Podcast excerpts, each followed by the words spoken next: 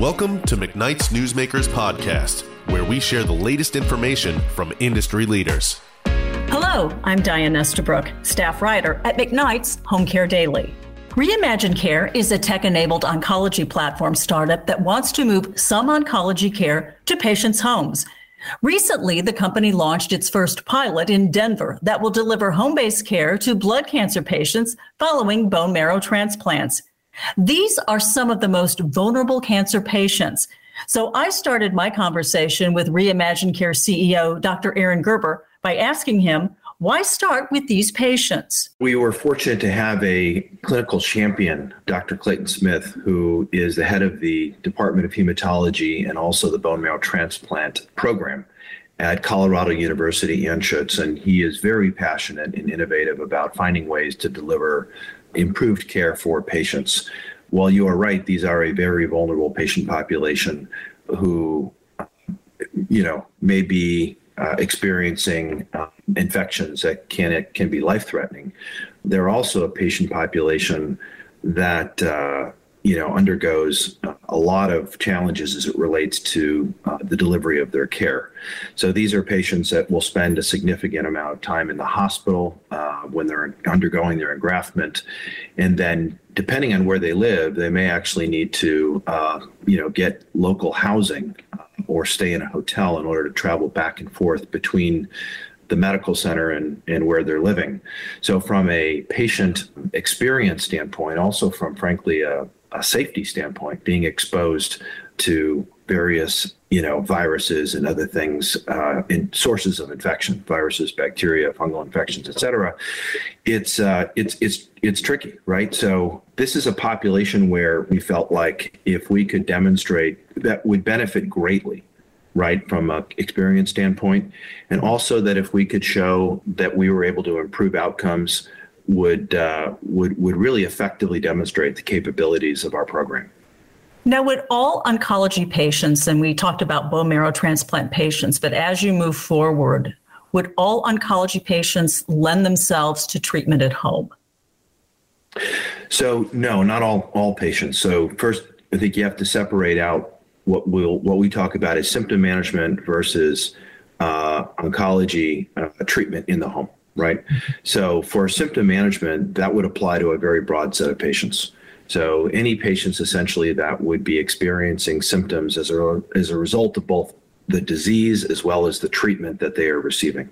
And those patients would benefit from having access to uh, both the technology as well as the uh, people uh, that would be available to them 24 hours a day, seven days a week. Um, then, where appropriate, there are a large number of patients, a majority, that would benefit from being able to receive supportive treatment in the home. So, for example, IV hydration or IV antibiotics, uh, instead of having to travel to the medical center or a clinic to receive those services, they can receive those services in their home. As it relates to the delivery of cancer drugs, in the home chemotherapy immunotherapy hormone therapy et cetera there are a um, a growing list of uh, of drugs injections infusions uh, that have been shown to be lower complexity lower to medium complexity essentially having a, a more modest side effect profile right that can be safely delivered in the home by the appropriate staff. And I know we're going to talk a little bit more about that. I suspect that's an area of interest. And so that list today is over 30 drugs. You know, Dr. Justin Bekelman, who's a close advisor to Reimagine Care and who leads the program at Penn, has demonstrated that uh, with over 3,000 patients a year now, over 30 drugs in the home, that they can be done safely and effectively with great patient experience. And you alluded to the staffing, and that is my next question. you do partner with home health firms. Um, what do you look for in those firms to provide these patients when they come into the home? So there's there's both I would say requirements for the for the agency and requirements for the individuals, right? And so maybe we could kind of talk about that um, differently. So for symptom management, uh, remember we have these two solutions symptom management and then we have cancer treatment at home so for symptom management we're looking for skilled home health uh, nurses that uh, can respond uh, to uh, our needs within a couple of hours Um, and so this is this is important and, in a significant difference for the way in which many healthcare organizations and their staff operate today. Um, they typically respond in 24 to 48 hours when there's an order for for for home uh, skilled nursing. So that's um, that's one of the first key differences. For the individuals, you know, we're looking for um, they don't need to be ONS certified for for doing the symptom management. We're talking about providing the you know IV fluids, IV antibiotics. When you move into cancer treatment at home, we're really looking for oncology certified nurses to deliver that care. We believe that's important both from a safety as well as a trust standpoint. These are nurses essentially that have uh, taken the exam to become certified. It does require one to be an RN. Uh, it requires a year of experience prior to sitting for the exam, and it requires a thousand hours of uh, uh, adult oncology work. And so you know, again, we think oncology is uh, one of the challenges in the reasons why perhaps oncology is lagging other areas in terms of the shift to the home is that um, you know there is both a, a, concern on the part of the clinicians as well as the patients that the care that's delivered in that home will be delivered safely and effectively and if there are any adverse reactions to the medications um, and again, we're selecting the right patients, we're selecting the right drugs, we're doing a lot, we're supporting them with technology. That you have somebody, we're pre medicating all the things that you would normally do in a clinic, but we want to make sure that, um, you know, safety first. And a couple of questions. Um, you, you, first talked about the, the quick turnaround that some of these home health staff have to get to the home quickly. They don't have 24 hours. What does that look like then from a staffing perspective? when you look to partner with a home health company, do they have to have these people that are ready to move quickly? Do they have to have large numbers of staff? What does that look like? Yeah, so they, they need to have again when when the way the program works is we're we're using a combination of technology, remote patient monitoring, for example, in the case of you know Colorado University, where we're measuring for temperature, right? Because uh, temperature is one of we're, we're measuring other things too. We're measuring, um, you know, heart rate, respiration, movement, et cetera. But temperature is one of the key things that we're focused on because that's the leading indicator for an infection which is what you really worry about in the bone marrow transplant population. Um, and, and there has been a lot of evidence to show that um, the time between identification of the infection and the administration of the antibiotics can have a very significant impact on um, the uh, the, the, the, the, outcomes for those patients.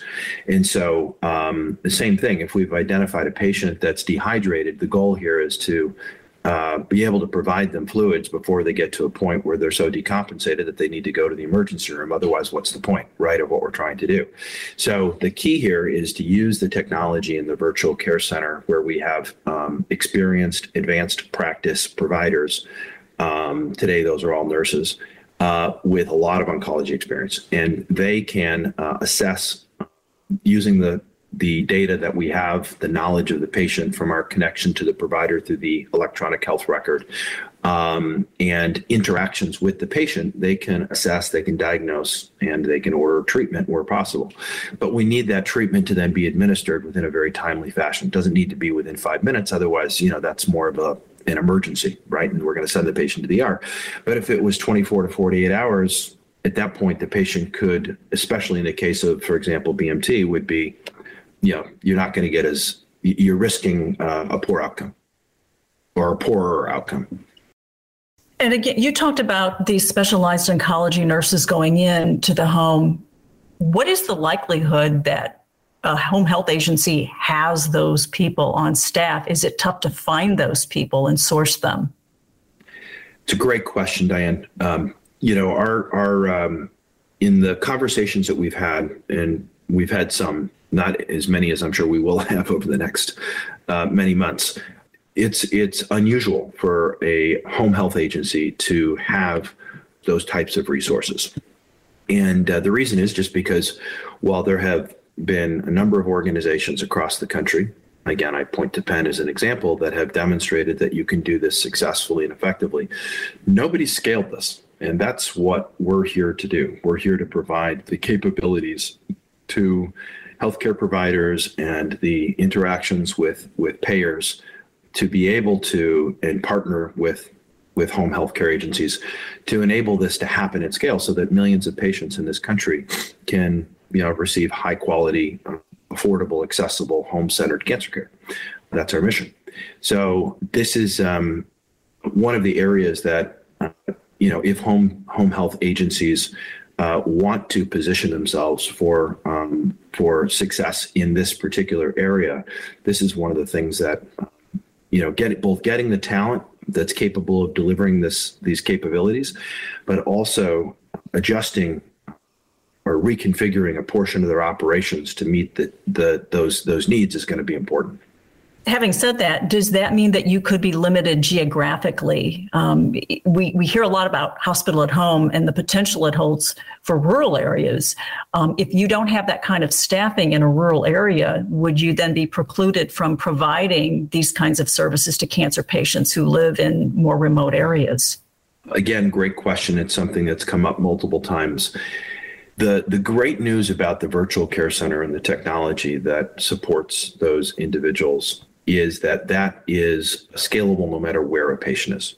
Then the question is, are we able to send care to the home? And, and by the way, by using that, patients can do self management and they can work with the nurses in the virtual care center to be able to uh, address some set of issues right? And ideally, if you're identifying issues early, take dehydration as an example, right?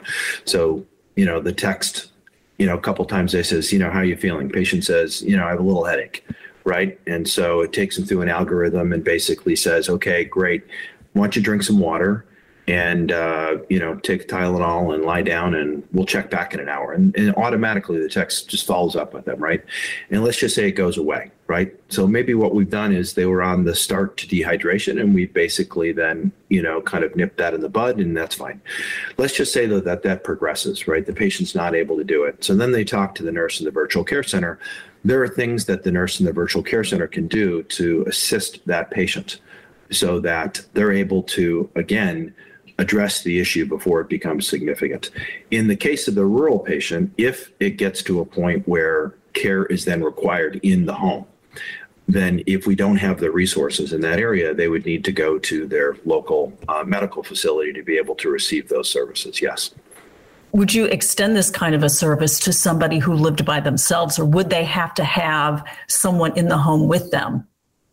Um, you know, having uh, we, we think we can deliver these services to both uh, people who live alone um, as well as uh, people who uh, have a caregiver uh, who either lives with them or, or who, who will come and uh, help take care of them.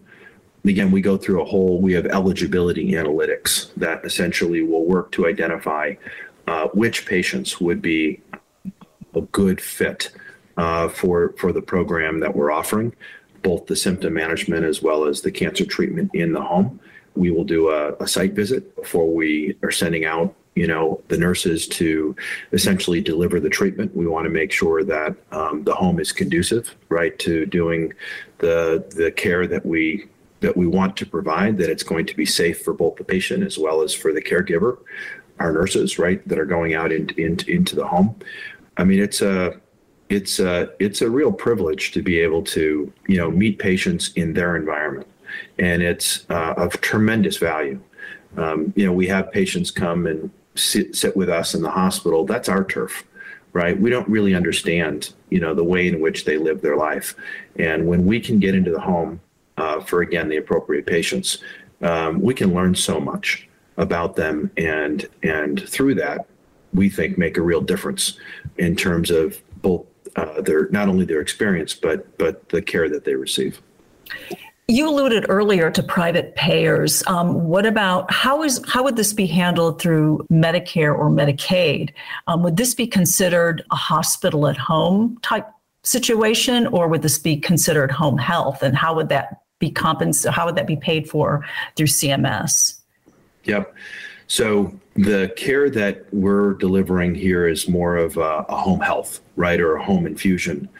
Service versus a hospital at home, where there's a set of criteria that essentially would indicate the patient would otherwise have been admitted to the hospital, but then you're able to treat them in the home environment. Um, and um, it varies uh, by you know whether it's Medicare uh, or Medicare Advantage or Medicaid.